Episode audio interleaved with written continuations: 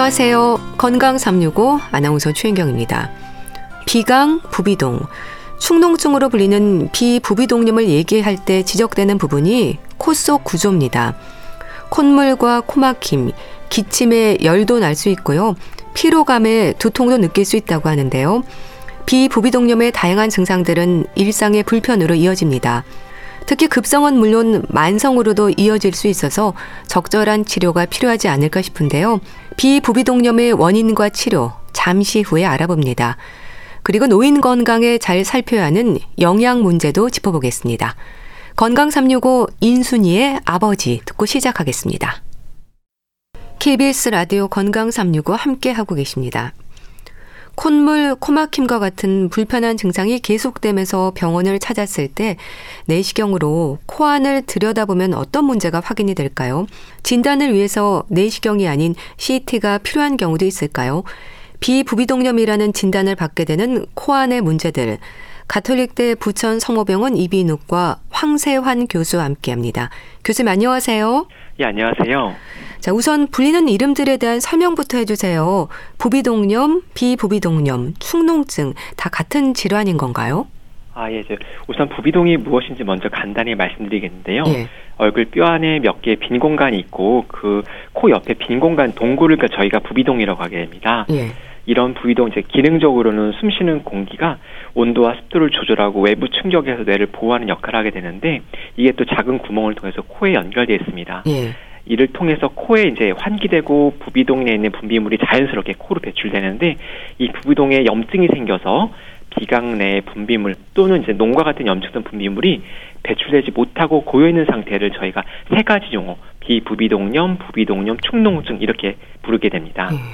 근데 이름이 왜 그렇게 많은 건가요? 일반인들은 아, 예. 좀 혼동할 것 같거든요. 예, 맞습니다. 이게 예전에 한자 용어에서 좀 와가지고요. 이제 비 이제 부, 처음에 부비동염은 이제 부비동 내부를 덮고 있는 점막에 염증이 발생해서 콧물이 배출되지 못하고 고여 있는 상태를 말하게 되고 음. 이러한 상태 중에서 이제 부비동 안에 농이 고여 있다는 의미로 축농증이라고 불리기도 했었습니다. 근데 이제 사실 코하고 부비동은 거의 연결되기 때문에 네. 연속적 분포를 이루기 때문에 비염 없이 부비동염만 단독으로 음. 발생하는 경우는 드뭅니다. 그래서 저희가 최근에는 비부비동염이라고 이렇게 용어를 좀 더 정리를 했고요. 그래서 네. 최근에는 다 비부비동염으로 용어를 통일해서 사용하고 있습니다. 예. 비부비동염의 증상으로 설명되는 부분이 노란색 콧물, 특히 콧물이 뒤로 넘어가기도 하고 코도 막히고 얼핏 생각해도 증상이 아주 불편하거든요. 특징적인 증상들이 어떨까요? 일반적으로 갑작스럽게 발생하고 짧은 기간 동안 증상 유지되는 급성 비부비동염을 보다 흔히 경험하시고 이론에 병원에 내원하신 경우가 많기 때문에 예. 이와 관련된 증상에 대해서 말씀드리겠습니다. 급성 비부비동염은 저희가 흔히 겪는 바이러스에 의해서 발생하는 감기와는 다르게 발병 후 감기와 유사한 증상이 1주 7일 이상 지속되면서 비폐색, 비루, 후비루와 같이 안면과 안면을 침범하는 부비동 부위의 동통과 앞통을 동반할 수 있습니다. 예. 또 침범된 부비동에 따라서 이 앞통과 동통의 부위가 다른데요. 급성 상악동염의 경우에서는 안면 뺨 부위에 통증이 발생할 수 있습니다. 예. 그런데요, 그런 증상들이 생기면 힘들어서라도 일단 병원을 찾을 것 같은데 급성도 있지만 만성 비부비동염도 있던데요. 오랫동안 참다가 오는 분들이 많다는 건가요? 아, 만성 비부비동염은 이제 급성 비부비동염을 적절하게 치료하지 않아서 급성 염증이 반복되거나 지속됨으로써 지속적으로 이제 화농성 비루나 후비루, 기침 등이 나타나는 증상이고 보통은 이완 기간이 한 3개월 이상 지속되는 상태를 저희가 만성 비부비동염이라고 하게 됩니다. 예. 내시경으로 확인이 가능한가요? CT 검사가 필요한 경우도 있다고 하던데 어떤 상태들이 확인되는지도 궁금합니다. 예. 비부비동염의 염증을 진단하기 위해서 보통 내시경과 CT와 같은 객관적 검사로 진단을 해야 됩니다. 네. 이와 같은 이유는 비부비동염의 증상이 좀 비특이적이어서 저희가 아는 뭐 감기라든지 알레르기 비염과 비슷하기 때문에 저희가 확인하는 것이 필요하고요. 네. 비내시경 검사로는 이제 내시경 소견에서 급성 비염을 동반하기 때문에 코 점막 안에 발적이나 이제 부어 있는 종창 같은 걸 확인할 수가 있고요. 또 농성 분비물이 비강 전반에서 나오는 것을 확인할 수가 있습니다. 예. 네, 또한 CT에서는 합병증이 있거나 의심될 때 그리고 충분한 약물 치료 후에도 증상이 호전되지 않을 때 그리고 좀 종양 같은 것이 의심될 때 수술이 필요하다 생각이 될 때 저희가 CT 검사를 하게 되고요. 예. 이와 같은 CT 검사를 통해서 비부비동 점막의 병변이나 어떤 해부학적 구조를 잘 확인할 수가 있습니다. 예. 그렇게 점막이 부어 있고 물혹도 있고 염증이 확인될 정도면 상태가 심한 건가요? 보통 이제 급성 비부비동염에서 이제 급성 비염을 동반하기 때문에 일반적으로는 비점막이 많이 부어 있고 종창이 발생하긴 하는데요. 예. 근데 이런 염증이 좀 심할 경우에는 이제 점막이 많이 부어오르면서 이제 물혹까지 발생하게 이런 경우에 좀 염증이 심한 상태로 생각해 볼 수가 있습니다. 예. 비부비동염은 증상이 생긴 기간에 따라 구분이 될까요? 급성, 아급성, 만성으로도 얘기가 되던데요. 예, 말씀하신 내용이 맞고요. 이제 급성 비부비동염은 이제 보통 발병 기간이 4주 이내인 경우를 말하게 되고요. 이, 예. 이때는 염증이 아직은 완전히 이렇게 가역적인 상태이기 때문에 약물 치료로 후유증 없이 치료가 가능합니다. 그리고 아급성 비부비동염은 이런 급성 비부비동염이 회복되지 않고 예. 4주에서 12주까지 지속되는 경우로 염증 과정 역시 아직 가역적이기 때문에 약물 치료 정상적인 회복이 가능합니다. 예. 하지만 만성 비부비동염의 경우는 증상이 12주 이상 지속된 경우로 이때는 약물적 치료에 호전이 없을 때 외과적 치료까지 좀 필요한 경우가 있습니다. 예. 그럼 급성 비부비동염 단계에서 치료를 하면 후유증이라든지 수술적 치료 없이 회복이 되는 건가요? 예, 맞습니다. 보통 일반적으로 부비동의 치료 원칙은 첫 번째는 적절한 항생제를 충분한 기간 동안 투여를 하고요. 예. 그리고 두 번째는 이런 비부비동이 코하고 연결된 그런 공간을 통해서 부비동의 배액이나 환기가 잘 유지가 되고 또한 세 번째는 발병의 선행 요인을 교정하고 치료하는 것입니다. 예. 그래서 항생제 적절히 사용해야 되는데요. 보통은 항생제를 사용한 지 한 이틀에서 3일 정도가 되면은 임상적 증상이 호전되기 시작하고요. 네. 그리고 나서도 보통 항생제는 증상이 호전 이후에도 보통 3일에서 7일간 추가 사용하기 때문에 보통 일반적으로 항생제 치료 기간이 짧게는 10일에서 길게는 3주까지 사용하는 것이 권장이 되고 있습니다. 예. 그리고 염증 과정은 과역적이기 때문에 약물 치료로 후유증 없이 완전히 회복 가능합니다. 급성 비부비동염은요, 급성 비염이나 치과적인 치료 후에도 생길 수 있다고 하던데 그렇습니까? 예, 맞습니다. 보통 저희가 이제 뺨 쪽에 있는 부분이 상악동이라고 하는데요. 예. 이 뺨에 있는 상악동이 이제 잇몸하고 많이 연결이 돼 있습니다. 그래서 이제 저희가 어금니 쪽이나 송곳니 쪽에 염증이나 아니면 발치 같은 거 하고 나서 급성 상악통염이 생길 수가 있기 때문에 이런 경우는 저희가 이 뺨 쪽에 염증이 심하는 경우는 저희 치아나 잇몸 상태를 확인하는 것이 필요합니다. 예. 그럼 급성 비부비동염도 증상은 같은가요? 급성일 때는 열도 나고 두통까지 생기면서 감기로 생각하는 분들도 있다고 하던데요. 예, 맞습니다. 일반적으로 감기라고 불리는 질환은 대부분 바이러스에 의해서 급성 비염이 발생하는 건데 네. 이제 비부비동염은 상당히 유사한 증상이긴 합니다. 하지만 대부분은 7일 이내에 특별한 치료 없이도 잘 호전이 되는 경우가 있지만 비부비동염의 경우에서는 보통 이런 비점막의 급성 감염이 부비동 점막까지 파급되고 증상이 7일 이상 유지가 되는 차이점이 있습니다. 네. 그래서 급성일 때 치료되지 않는 경우가 있는 거네요. 예, 맞습니다. 이 보통 부비동이란 부분이 좀 약물이 좀 전달이 되기 좀 쉽지 않기 때문에 예. 저희가 충분하게 충분한 양을 충분한 기간 동안 이제 항생제를 투여하는 것이 필요합니다. 예. 급성 비부위동염이 한 달 이내로 치료가 진행이 되지 않으면 만성으로 진행이 되는 건가요? 그 사이에 아급성도 있다는 거죠? 예, 맞습니다. 그렇게 급성, 아급성, 만성으로 구분하는 데 있어서 기간이 주는 의미는 뭔가요? 보통 저희가 기간을 통해서 이 질환이 약물 치료로 충분히 치료가 가능하고 치료 후에 특별한 합병증이 없을 거다 생각을 할 수가 있고요. 네. 아까 말씀드린 것처럼 4주 이내 급성 비부비동염과 12주 이내 악성 비부비동염의 경우에서는 충분한 약물 치료만 되면은 이후에 특별하게 환자분이 걱정하실 필요가 없이 완치가 가능하지만 12주 이상 증상이 유지가 되는 만성 비부비동염의 경우에서는 약물 치료가 이후에도 계속 지속적으로 관리가 필요하거나 예. 관리가 되지 않는 경우에는 수술까지도 저희가 고려를 해봐야 됩니다. 예. 그럼 만성 비부비동염은 염증이 아주 심해지면서 다른 합병증의 위험까지 있는 건가요? 예, 맞습니다. 보통 이제 최근에는 이제 항생제 사용으로 합병증의 발생 빈도가 많이 감소하고 있지만은 이 기강 자체가 눈하고 뇌에 근접하고 있기 때문에 염증이 계속 지속되는 경우에는 이 주변 저줄 염증이 파급이 될 수 있습니다. 그래서 네. 이제 심한 경우 눈 주위나 눈 신경까지 염증이 발생할 수도 있고요. 그리고 뇌를 싸고 있는 뇌 경막이나 뇌 안에 염증이 생겨서 뇌막염이나 뇌농양, 골수염까지 발생할 수 있기 때문에 예. 이렇게 발생하기 전까지 저희가 충분하게 항생제 치료를 해주는 것이 필요합니다. 예. 있을 수 있는 합병증은 뭘까요? 앞서 말씀드린 위험한 합병증 외에도 보통 기저질환으로 천식이 있는 분들한테는 이 만성 비부비동염이 적절히 치료되지 않는 경우에 천식의 증상이 악화되거나 조절이 안 되는 경우도 있고요. 예. 또 이제 비부비동염 자체가 후각하고 많이 연관이 있기 때문에 음. 영구적이나 아니면 일시적이나 영구적 후각 손상까지도 발생할 수가 있습니다. 예. 만성 비부비동염의 치료는 어떨까요? 만성 비부비동염에서도 물혹이 있고 없고에 따라서 처방이 달라진다고 하던데 그렇습니까? 예, 맞습니다. 만성 비부비동염의 경우는 이제 급성과 다르게 아직은 치료에 대해서 아직 좀 계속 연구 중입니다. 그래서 예. 지속적으로 새로운 약제들이 많이 개발되고 있고 새로운 시도들이 많이 되고 있기 때문에 앞으로 좀 더 보다 좋은 치료를 저희가 환자분께 소개할 수 있을 것 같은데요. 예. 현재까지는 스테로이드란 약제가 효과가 가장 잘 입증이 돼 있고요. 아직 항생제나 다른 면역 조절제 효과는 아직은 계속 연구 중입니다. 음.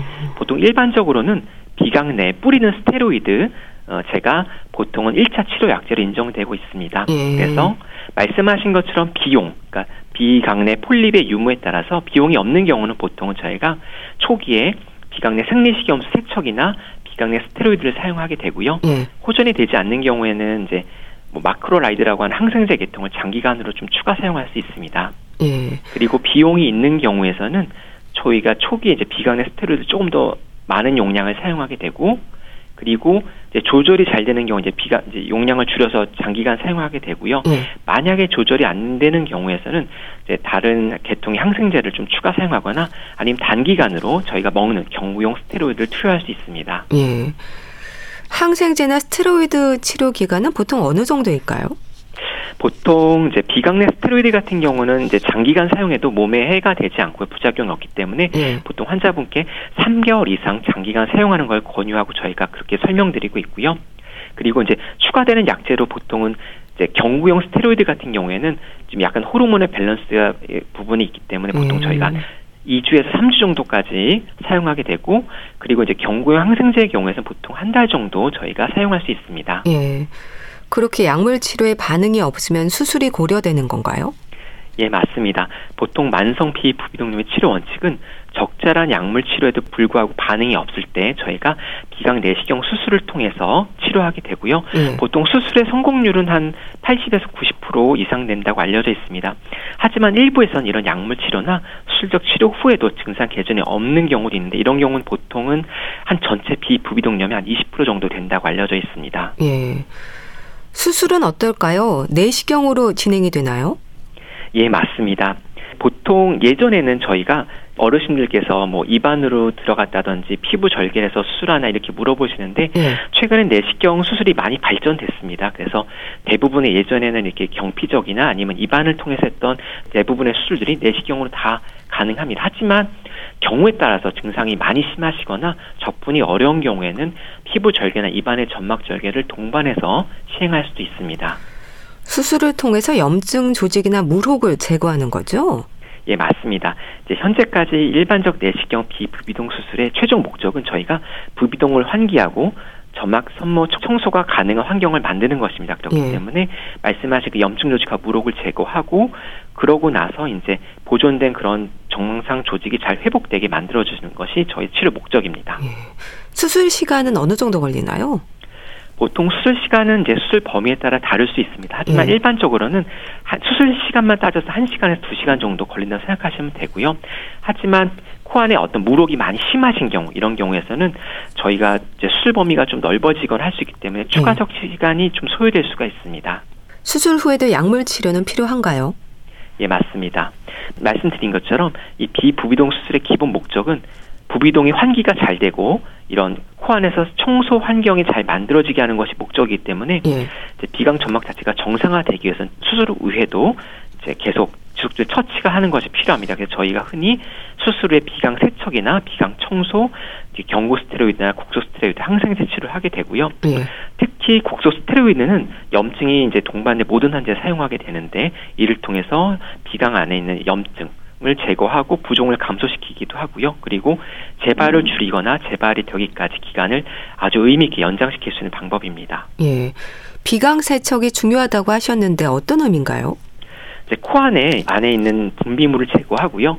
아무래도 노폐물에 쌓여 있으면 코 안에 청소하는 역할이 좀 제한되기 때문에 이런 부분을 음. 빨리 회복시켜주는 역할을 가지고 있습니다. 그래서 보통 저희가 수술하신 다음 날부터 이제 시작하라고 말씀드리고 늦어도 일주 정도 뒤에는 꼭 할 것을 권장하고 있습니다. 음. 그래서 이제 이렇게 하게 된 환자분께서도 어떤 주관적 증상이나 여러 가지 내시경적 소견도 많이 호전되는 것으로 알려져 있습니다. 예. 그러니까 수술 후에 점막이 재생되기까지 시간이 필요한가 보죠? 예, 맞습니다.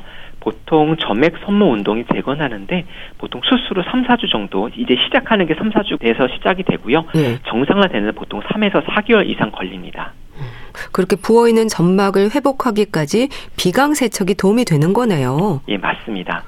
세척은 생리식염수가 사용이 되는 거죠? 비강 세척의 부작용으로 북소 자결감이나 이통, 비출혈, 두통 이런 것 좀 생길 수가 있는데요. 이거는 이제 보통 환자분께서 일반적인 생리식염수 사용하신다면은 많이 줄일 수가 있고요. 예. 가끔 이제 일반적 소금을 이용해서 환자분이 직접 만들어서 하신다는 경우가 있는데 예. 이런 경우는 소금의 농도가 높기 때문에 오히려 수술의 통증을 좀 음. 증가시킬 수가 있고 예. 또한 이제 만드시다가 이제 세균 감염이 되면 오히려 이 세척에 오염됐기 때문에 오히려 수두에 감염을 유발할 수 있기 때문에 될 수 있으면은 이제 약국이나 의료기 상사를 구매하셔가지고 시판되는 그런 세척에 사용하시는 것이 중요합니다. 예. 그 생리식염수와 세정용 주사기는 약국에서 구입할 수 있는 걸로 알고 있는데 처음 하는 분들은요 방법이 쉽지 않을 텐데 어떨까요? 네, 생리식염수나 세정용 주사기는 이제 최근에 약국이나 의료기 매장에 쉽게 구매하실 수 있으시고요. 또 최근 얼마 전에 일부 연예인분들이 이제 방송에서 어렵지 않게 활용하신 것을 보셔서 아마 좀 어느 정도 상상은 되실 생각이 예. 됩니다. 해주고 대략적으로 비교적 어렵지 않고요. 또 처음에 가시면 아마 병의원에서 어떻게 사용하는지에 대해 간단하게 설명해 주시니까 네. 이런 부분만 이제 잘 이제 들으시면은 전혀 걱정하지 않고 쉽게 사용하실 수 있습니다. 수시로 자주 하는 게 좋은 건가요? 이제 어떤 비강 청소의 정도나 이제 간격 기간에 아직 정해진 건 없지만은 보통은 이제 비강 선모 운동 시작되는 시점이 수술 후 3, 4주임을 고려할 때 그 전엔 매우 집중적으로 하루에 3에서 최소 5회까지 하라고 말씀을 드리겠고요. 네. 그 이후에는 비강 점막이 정상 조직으로 점차 변형이 되기 때문에 이후에는 좀 그런 염증 정도에 따라서 판단해서 저희가 이제 권유를 드리고 있습니다. 그렇게 세척을 하고 코를 푸나요? 코를 한쪽씩 막는 게 중요하고 너무 세게 풀지 말라고 하던데요. 세척 후에는 코를 풀지 않으셔도 되고요.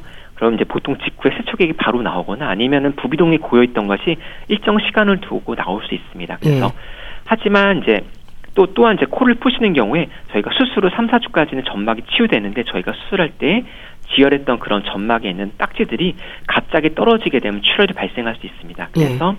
정말 좀 답답하시다면은 한쪽 곳씩 막으신 다음에 약한 힘으로 하시는 것이 저희가 설명드리고 있습니다. 네. 비부비동염으로 치료한 후에도 다시 생길 수 있는 건가요? 꾸준한 관리가 필요하다고 하던데요. 일부에서는 이제 말씀드린 것처럼 약물 치료나 수술 이후에도 한 20% 정도 분에서는 좀 다시 재발되는 경우가 있습니다. 예. 그리고 수술 자체는 완벽하게 정상으로 만든다기보다는 이제 환기나 아니면 청소가 가능한 환경을 저희가 도와드리는 거기 때문에 수술의 처치가 무엇보다도 중요하고요. 그래서 이제 주기적으로 그 수술하신 병원에서 말씀하신 대로 수술 후에 세척이나 청소 이제 약물을 사용하시고요. 그리고 병원도 꾸준히 다니시면서 병변이 변하는 여부를 빨리 확인하는 것도 중요합니다. 예. 그렇게 재발하면 다시 또 재수술을 하게 되고 그렇게 계속 이어가기는 무리가 될 수 있지 않을까 싶은데 어떨까요? 아무래도 수술을 하고 나서 재발이 없으면 좋겠지만 비부비동 내시경 수술을 하고 나서 한 6개월 정도 후에는 30% 정도분에서 비용종이 다시 재발할 수는 있습니다. 예. 그래서 이제 최근에는 이게 반복되는 수술을 꺼려하시거나 이 수술 자체가 어려운 경우는 다른 치료 옵션에 대해서 저희가 조금 새로 소개된 것들이 있어서 고려하고 있습니다. 이제 음. 요새는 이제 생물학적 의약품이라는 약, 이런 약물이 있는데요. 이와 같은 약물을 사용하게 되면은 이제 코 안의 염증 반응을 줄여들어서 저 환자분 증상이나 재발을 어느 정도는 좀 줄일 수가 있습니다. 예. 두필루맙 약제에 대한 관심이 높던데요. 예, 맞습니다. 예전에는 단순히 수술하고 스테로이드만 이 약제에 쓸 수 있는, 이 질환에 쓸 수 있는 치료 옵션이었는데요. 예. 아무래도 스테로이드는 환자분 몸에 어떤 호르몬에 좀 부담이 가기 때문에 저희가 오래 쓰지 못하는 단점이 있었고, 하지만 최근에는 두필름막 같은 어떤 생물학적 제재들이 있는데, 이와 같은 것들은 보통 2주에 한 번 정도 간단하게 피하 주사를 통해서 환자분들의 주증상의 코막힘이나 후각 상실들을 빠르게 개선해서 환자분의 증상을 호전시키고 삶의 질을 어, 크게 높여줄 수 있습니다. 특히 후각 개선의 경우는 매우 이제 효과가 좋다고 많이 알려져 있습니다. 예. 그래서 저희가 기존의 이런 스테로이드 사용을 줄일 뿐만 아니라 중단할 수 있기 때문에 요새는 많은 임상의 분들도 이거 사용하려고 하시고 계십니다. 예. 두필루막과 같은 생물학적 제재로 기대할 수 있는 부분이 많은 것 같은데 현재 임상에서 사용이 되고 있는 거죠? 예, 요새는 관심이 많이 높아져서요. 대학병원뿐만 아니라 개원가에서 처방하는 곳이 늘고 있습니다. 예. 이 듀필루밥은 이제 만성 비부비동뿐만 아니라 중증 천식이나 아토피 피부염에서도 허가가 돼서 많은 환자군에서 이미 많이 활용이 되고 있고요. 아토피 피부염에서는 생후 6개월 이상부터 허가가 됐을 정도로 안정성에 대해서는 많이 입증이 되어 있습니다.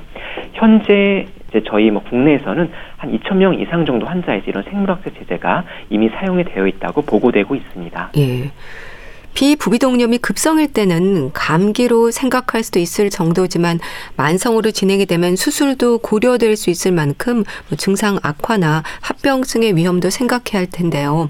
예방이나 재발 방지를 위해서 실천하면 좋은 습관이랄까요? 좀 조언을 해주세요. 예, 급성 비부비동염은 약물 치료로 정상 회복이 가능하시기 때문에 일주 이상 감기 증상이 지속되는 경우에는 가까운 병원에 방문하셔서 적절하게 치료만 받으시면은 이제 특별한 합병증 없이 재발 없이 잘 치료가 가능합니다. 네. 또한 만성 비부비동염의 경우는 급성 비부비동염이 적절히 치료되지 않아서 발생하기 때문에 초기 약물 치료를 잘 받으시면 증상 호전이나 조절뿐만 아니라 수술적인 치료를 받는 빈도를 낮추시고 시기를 늦출 수 있습니다.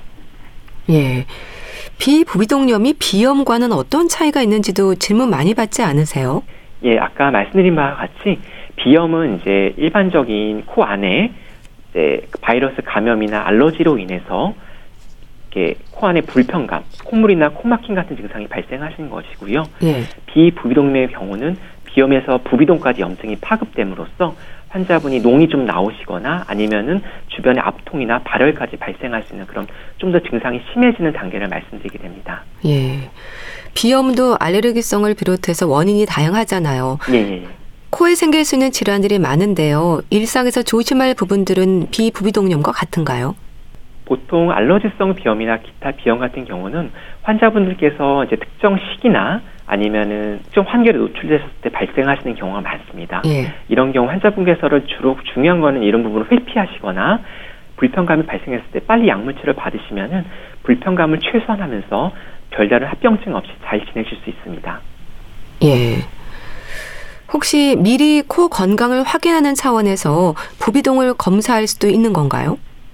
네. 환자분들께서 이제 흔히 쉽게 저희가 이비인후과나 소아과, 내과 같은 병, 원에 방문하셔서 비강내를 쉽게 진찰하실 수 있기 때문에 네. 더 합병증이 발생하거나 저희가 빨리 진행 병변이 진행되는 것을 초기에 저희가 진단해서 빨리 치료하신다면 별다른 문제 없이 치료가 가능하십니다. 예. 이비인후과에 가면 내시경으로 들여다보잖아요. 그렇게 네. 간단하게 할 수 있는 거죠? 네, 간단하게 가능하고 환자분께서도 많이 불편치 않게 여러 가지 검사를 다 진행이 가능합니다. 네, 알겠습니다. 비부비동염에 대해 자세히 알아봤는데요. 가톨릭대 부천 성모병원 이비인후과 황세환 교수와 함께했습니다. 감사합니다. 예, 감사합니다.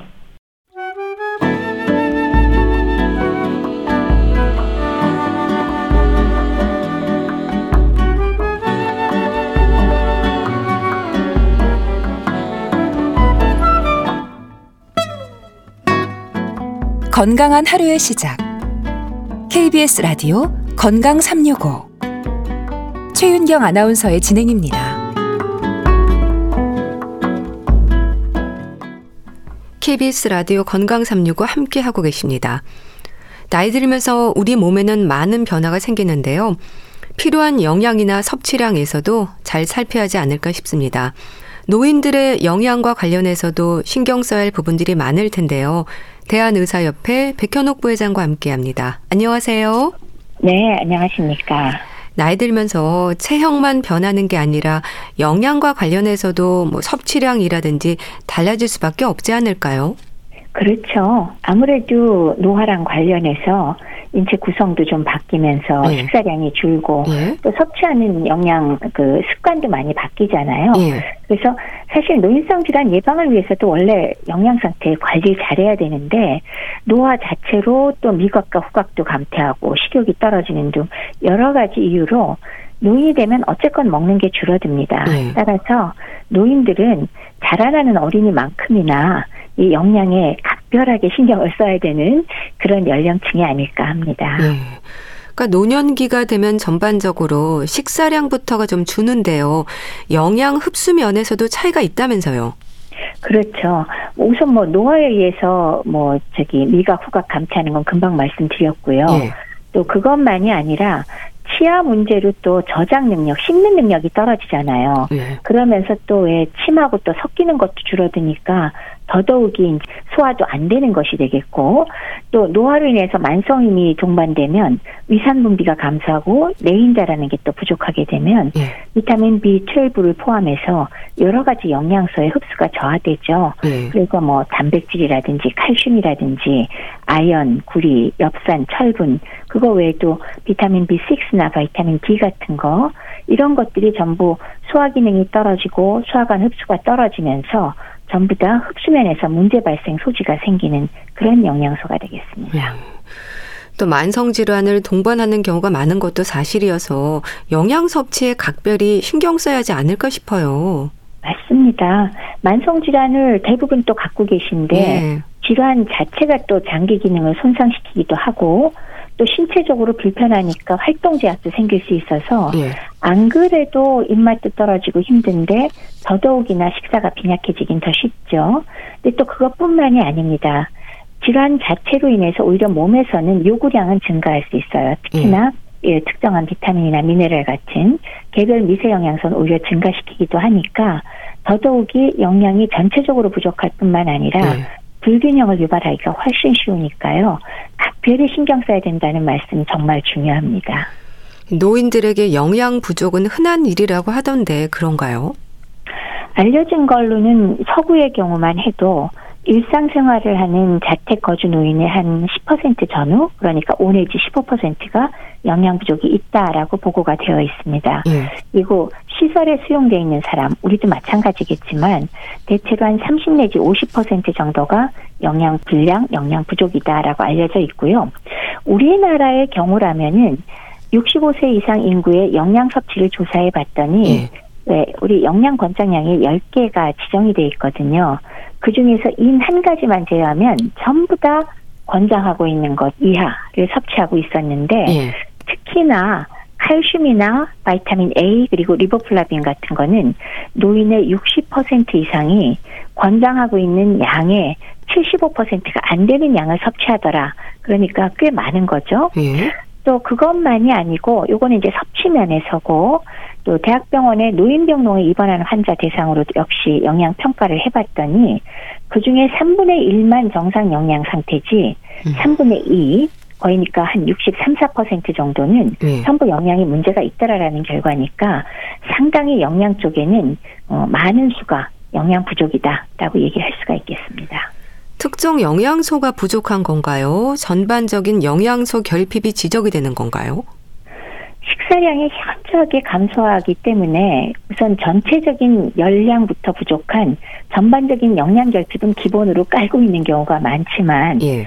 외양으로는 말짱해 보여도 실제로는 안에 들여다보면 아연이라든지 비타민 B12라든지 여러 가지 미세 영양소가 부족한 그런 아주 특정 영양소가 부족한 경우가 같이 혼재가 되어 있습니다. 예. 그렇기 때문에 체중이 많이 빠지지 않는 노인들이라 할지라도 부분적으로는 특정 영양소가 부족한 경우가 상당히 흔하니까 잘 평가를 해서 어, 잘 보충을 하셔야 되겠습니다.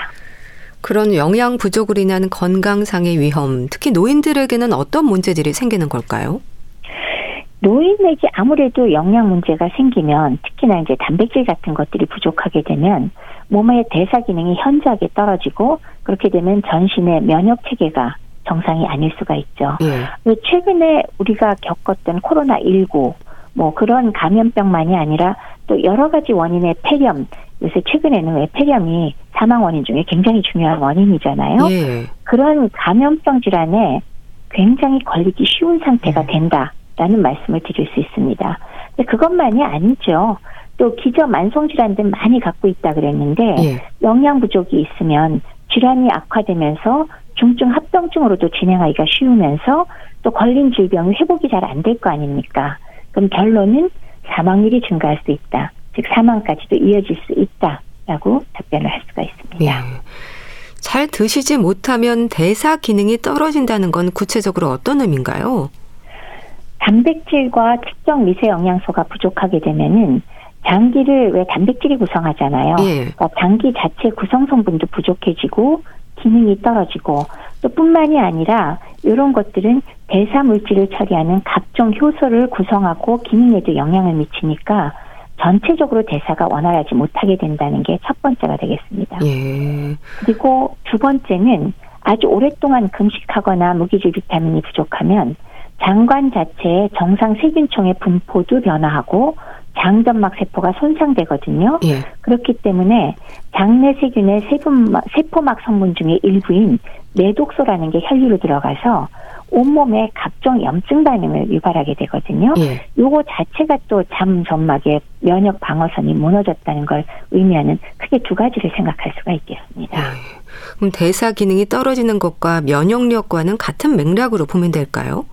똑같지는 않지만 맥락은 같습니다. 음. 장 점막 면역력은 원래 이제 태어나면서부터 왜 장내에 없던 세균이 들어가면서 세균총을 형성하잖아요. 예. 그 세균들하고 위장 점막의 관련 림프 조직이 어, 서로 상호작용하면서 면역 기관으로 발달을 하게 되는데 문제는 노화 자체로도 면역 글로불린 A도 줄고 염증성 사이토카인의 생성과 반응도 감소하는데 예. 영양 부족까지 겸하면 점막의 이 면역 기관에 가장 영향을 많이 미치게 되니까 당연히 감염 질환도 잘 생기고 또 그것만이 아니에요. 예. 심혈관 질환, 위장관 질환, 호흡기 질환 이런 것들을 유발하거나 악화시키기도 하고 거기서 더해서 폐혈증으로 가기도 하고 뭐 다기관 부정증으로 오기도 하니까 결국 사망에까지 이르게 하는데 엄청나게 기여를 하게 된다. 따라서 영양 부족, 대사 기능 떨어지는 것, 면역력은 그대로 이어진다라고 얘기를 할 수가 있겠습니다. 네. 아무래도 면역 체계가 약해지면 이제 말씀하신 감염성 질환이라든지 앓고 있는 질환의 악화나 회복에도 문제가 되는데 실제 그런 사례들이 많은가요? 질환이 당연히 회복되기 어려우니까 그거 자체도 문제지만 그러면서 오랫동안 질환을 끌고 있으면 합병증이 많이 생기겠죠. 예. 합병증 중에 가장 많이 생기고 문제가 되는 건 뭡니까? 폐렴입니다. 예. 이차적인 폐렴. 그거 외에도 여러 가지 감염 합병증이 있지만 이 폐렴에 걸렸을 때 역시 면역 체계가 약하면 여기서 폐혈증으로 바로 이어지면서 다기관 부정증으로 이어지고 이건 바로 쇼크에서 사망까지 갈 수 있는 거거든요. 예. 그리고 실제로 노인 사망률질의 폐렴이 3위거든요. 그러니까 이렇게 상위권에 있고 또 최근에 폐렴이 더 증가하고 있는 것은 다 이런 문제들이 원인이 되기 때문이라고 보고 있습니다. 네. 그런데요, 노인의 영양 문제는 복합적이지 않을까 싶습니다. 뭐 소화 기능이라든지 치아 건강도 그렇고 여러 요인들이 지적이 되지 않을까요? 그렇죠. 우리가 노인들한테 식사를 왜 잘 못하세요? 그리고 물어보잖아요. 예. 그러면 이제 대답이 첫 번째는 뭐가 나올까요? 나 입맛 없어서 못 먹어. 음, 예. 그게 첫 번째. 예. 두 번째는 내가 이빨이 안 좋아서 씹지를 아, 못해. 예. 씹지를 못한다라는 게 있고요. 세 번째는 먹기만 하면 소화가 안 되거든 하시는 분이 계시고요. 예. 마지막으로 네 번째가 이것도 중요한데요. 혼자 먹으니까 맛없어서 먹기 아, 싫어. 예. 그렇게, 그러니까 제가 이제 쉽게 답변하는 걸 해서 제가 네 종류를 얘기했잖아요. 아주 중요한 얘기거든요. 그러니까 입맛 없는 건 계속 말씀드리지만 노화에 의해서 미가 구가 감퇴하고 식욕 떨어지잖아요. 예. 또 신체 활동도 저하되니까 구내염 등 구강 위생 상태 나쁘니까 입맛 확 떨어지거든요. 두 번째 말씀드린 나 씹지 못해. 그 치아 문제 굉장히 크잖아요. 예. 그러니까 음식을 제공을 하고 먹고 싶어도 씹지를 못하기 때문에 문제가 생기는 게 있고요. 세 번째 소화가 안돼 하는 거는 아무래도 노인이 소화 흡수 대사 기능 약해졌잖아요. 예. 따라서 바깥에서 영양을 주더라도 당연히 제대로 흡수도 안 되고 하니까 문제가 생기죠.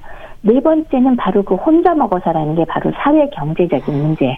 예. 그래서 환경적으로 여러 가지 이유로 음식을 섭취하지 못한다라는 이네 가지 이유 그것을 우리가 요인으로 꼽고 있습니다. 복용 중인 약물도 영향이 있지 않을까 싶은데 어떨까요? 그렇죠. 예. 왜 만성질환 여러 가지로 복합된 경우 많다고 했잖아요. 예. 그러니까 먹는 약도 많아집니다. 우리가 외래나 이번 병실에서 만나는 환자분 중에 20개쯤 잡수는 분이 이거 드문 게 아니거든요. 음. 약만이요. 사실은. 예. 네, 굉장하죠. 그렇기 때문에 이 약물 자체가 당연히 그냥 기본적으로 약이기 때문에 너무 많이 먹어서 소화가 안 되거나 입맛이 떨어지기도 하고요. 예. 또 실제로 위장 점막 손상을 입히기도 하지만 또 하나는 약의 종류에 따라 각각의 문제가 생기잖아요. 그 중에 한 예를 들어보면 고혈압 치료제 소량의 이뇨제를 곧잘 씁니다. 예. 근데 젊은 사람은 그다지 문제가 없는데 연세 높고 컨디션이 안 좋아지면 이 이뇨제가 몸에서 쫙쫙 물을 뽑아 나가고 나트륨도 빼가거든요. 예. 그러니까 전해질 불균형도 생기고 탈수가 심해지니까 거기에 따라서 많은 문제점 생길 거 짐작이 가시죠? 예. 그 다음에 또 당뇨약을 꾸준히 드시는 분, 아니, 안 그래도 입맛 없어 밥 못 먹는데 컨디션이 나빠졌는데도 아이고 이 약은 교수님이 끊으면 절대 안 된다 그래서 잡수시면 어떻게 돼요? 네, 혈당이 너무 떨어지면서 음. 의식을 잃거나 이런 문제도 생기잖아요. 음. 이렇게 약물에 의한 부작용과 원치 않는 작용들이 같이 겸해갖고 더 문제가 커지는 이런 음. 문제들이 생깁니다. 네. 자, 그럼 노인들 스스로가 건강 관리 차원에서 하루에 드시는 음식들을 적어두면 영양 균형에 대한 판단을 하기가 쉽지 않을까 싶은데 어떨까요? 굉장히 좋은 의견이십니다. 네. 근데 쉬운 일은 아닙니다. 아, 맞아요. 그러니까 노인들이 사실 이걸 적을 정도의 분들은 자기 관리 잘하는 분들이시죠. 네. 그래서 이렇게 방송을 듣는 분 중에 그게 가능하시면 지금부터라도 적어보세요. 네. 상당히 도움됩니다. 왜냐하면 내가 먹는 거가 어떤 거 위주로 먹게 되는지 어느 정도 양을 먹게 되는지 이걸 다 아실 수가 있거든요. 네. 그래서 중요한 게 뭐죠? 채소, 고기, 과일 뭐 이런 것들을 세 끼에 골고루 섭취해야 되는데 먹는 시간이나 양이나 종류를 적어 두신다면 네. 그날 그날 아 이게 좀 들여다보면서 내가 뭐가 부족했네 하는 것도 알 수 있으니까 네. 하실 수만 있다면 정말 좋은 습관이니까 하시면 좋겠고요. 또 글 쓰다 보면 치매도 안 올 것 같아요. 아주 적극 권장합니다. 예. 노인들에게 부족하기 쉬운 영양소는 뭐 칼슘 아니면 단백질일까요? 칼슘도 물론 섭취량에서 많이 부족하긴 한데요. 우리가 가장 강조하는 영양소 하나 말해봐라. 그러면 뭘까요? 단백질이죠. 네. 왜냐하면 나이가 드셔도 단백질 섭취 요구량이 줄어들지 않거든요. 네. 오히려 조금 더 늘어나는 경향이 있습니다. 여러 가지 이유로. 그렇기 때문에 만약 가장 중요한 영양소를 꼽아라 그러면 노인들한테 제일 중요한 것 저는 당연히 단백질을 강조해드리고 싶습니다. 네. 또 비타민 B와 D 그리고 엽산에 대해서도 강조가 되지 않나요? 그렇죠. 비타민 D는 특히나 칼슘과 함께 뼈 건강에 필수인 것들이고요. 네. 근육의 건강에도 도움이 되고 또 면역력하고도 연관이 있고 우리나라 분들 검사를 보면 대부분 다 부족하더라고요. 그래서 요거 잘 보충을 하셔야 되고요. 네. 그 다음에 비타민 B12는 앞서 노인들이 많이 부족하다는 말씀 제가 이미 드렸고 B6와 엽산과 함께 요것들이 부족하면 호모시스테인이라고 들어보셨는지 모르겠는데요. 네. 이게 피 속에서 올라가면 동맥경화가 잘 생기거든요. 근데 방금 말씀드린 비타민 B 세 가지, B12, B6, 엽산 세 가지가 모자라면은 호모시스테인이 올라가면서 동맥경화가 잘 생기니까 네. 일점은 요것 때문에 뇌혈관 질환, 즉 중풍이죠. 또 심혈관 질환도 잘 생길 수 있고요. 음. 또 치매가 문제가 될 수 있으니까 네. 비타민 B군을 잘 섭취하면 이런 병들도 예방할 수 있다라는 결론을 내실 수 있지 않습니까? 네. 그러니까 관심 두셔야죠. 영양소로 생각하면 얼른 이해되지 않는 분들도 있을 텐데요. 음식으로는 어떻게 얘기해야 될까요? 우리 왜 뭐 음식 피라미드 혹은 뭐 음식 자전거 형태로 우리가 대략 얘기하잖아요. 네. 골고루 먹기 위해서 채소, 고기, 과일 잘 섭취해야 된다고 얘기할 때 이런 식품 자전거를 들여다보면 공유를 하루에 두 번 내지 네 번 결국 한, 세 끼 식사하시면 되고요. 네. 밥으로. 그다음에 고기, 생선, 달걀, 콩 같은 걸 하루에 서너 번 곧 이제 한들 양씩 드시면 되겠고 채소류를 몇 끼니마다 두 가지 이상 드시라. 그다음에 과일 가급적 하루에 적어도 한 번은 꼭 잡수시라. 예. 이 제품을 하루에 한 번쯤 먹어라. 요 정도 정도 말씀드리면 어느 정도 얘기가 될지 모르겠습니다. 예. 그 전체적인 열량도 중요할 텐데요. 남성과 여성의 하루 필요량이 좀 다르죠. 그렇죠.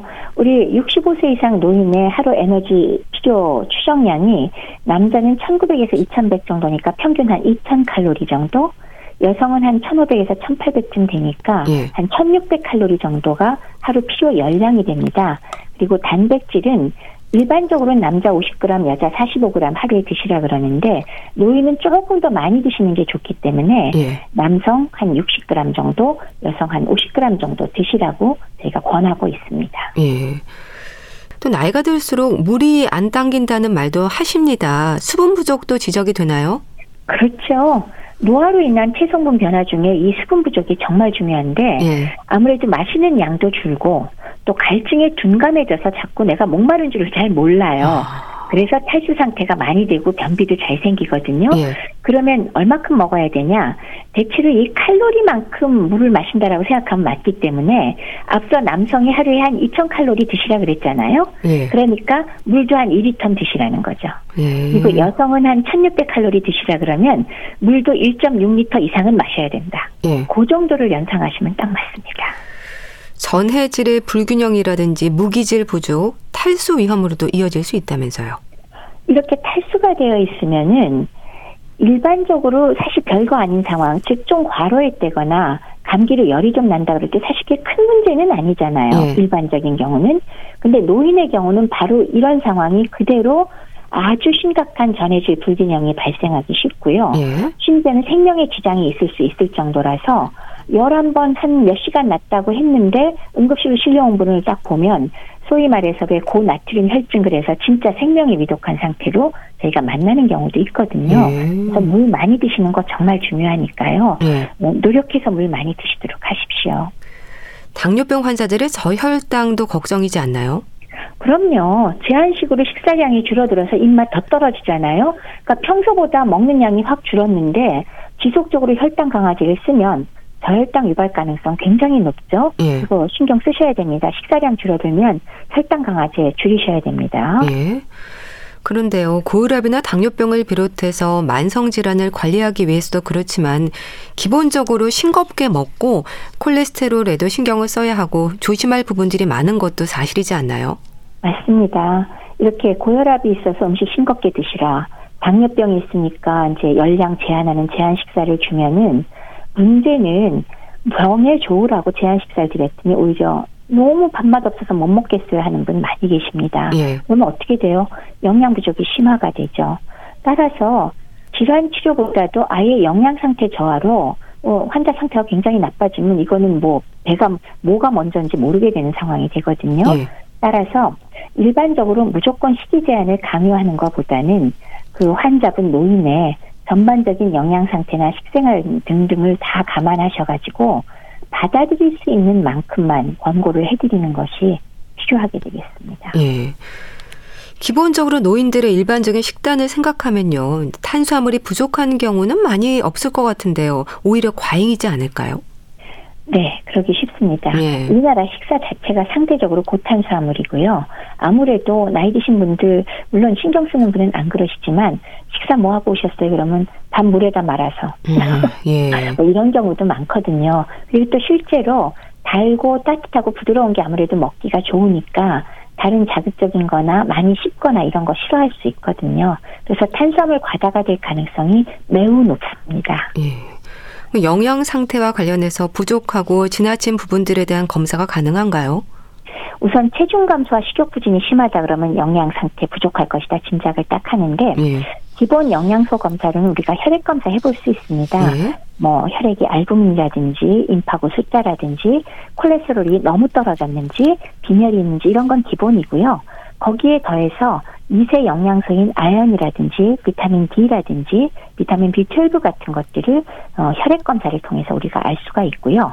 거기에 더해서 조금 더 한다면 우리 체성분 검사 많이 하잖아요. 예. 그래서 체지방량과 근육량을 검사하는 것, 근육량을 검사해서 뭐 근감소증까지 같이 동반된 게 아닌가. 이 정도는 우리가 검사를 해서 어, 파악을 할 수가 있겠습니다. 예. 부족한 부분들에 대해서는 특히 음식으로 섭취가 어려울 때는 이제 보조제가 도움이 되기도 할 텐데요. 무조건 건강 기능 식품이나 보조제에 의존하는 것도 좋은 방법은 아니지 않나요? 무조건 권하면 물론 안 되죠. 예. 대체로 노인에게 필요한 영양소로 우리가 단백질, 비타민 B12, 엽산 같은 B 바이타민들, 비타민 D, 뭐 아연 이런 것들을 저희가 권하긴 하는데 예. 무조건 몸에 좋은 거라고 건강기능식품 보조제를 많이 먹는다고 그게 다 득이 되는 건 당연히 아니고요. 오히려 과다해서 문제를 일으킬 수도 있거든요. 예. 그러니까 꼭 전문가하고 상의하시고 내 몸의 상태가 어떤가를 보고 잡수시는 게 안전합니다. 스스로의 영양 상태를 살피는 게 우선이지 않을까 싶은데요. 영양 관리를 위해서 기억해야 하는 부분들이랄까요? 좀 짚어주세요. 굉장히 많이 우리가 얘기는 할 수 있지만 우선 제가 좀 편안한 말씀을 드린다면 가급적 혼자 먹지 않는다. 예. 그게 첫 번째고요. 두 번째는 음식을 먹을 땐 항상 천천히 잘 씹어 먹자. 그리고 신체 활동을 늘려서 입맛이 좀 더 돌아오게 만드는 게 있고요. 예. 물을 충분히 드시면서 술은 가급적 안 드시는 게 좋겠고요. 그리고 구강 위생을 잘 유지하는 게 필요할 것이고 예. 그러면서 또 그 지나치게 저영양식 이런 걸로 인해서 단백질 세분 부족되지 않도록 하는 것도 중요하고요. 예. 또 하나는 나이 드신 분들이 만들어 많이 만들었다가 버리질 못하고 아까워서 오래된 음식 먹는 경우 있잖아요. 요거 오래된 음식 먹지 않는다. 요 정도는 좀 기억을 해주시면 좋겠다. 예. 요 정도입니다. 네, 알겠습니다. 노인들의 영양과 관련해서 짚어봤는데요. 대한의사협회 백현옥 부회장과 함께했습니다. 감사합니다. 네, 고맙습니다. 정미조의 귀로 보내드리면서 인사드릴게요. 건강365 아나운서 최인경이었습니다. 고맙습니다.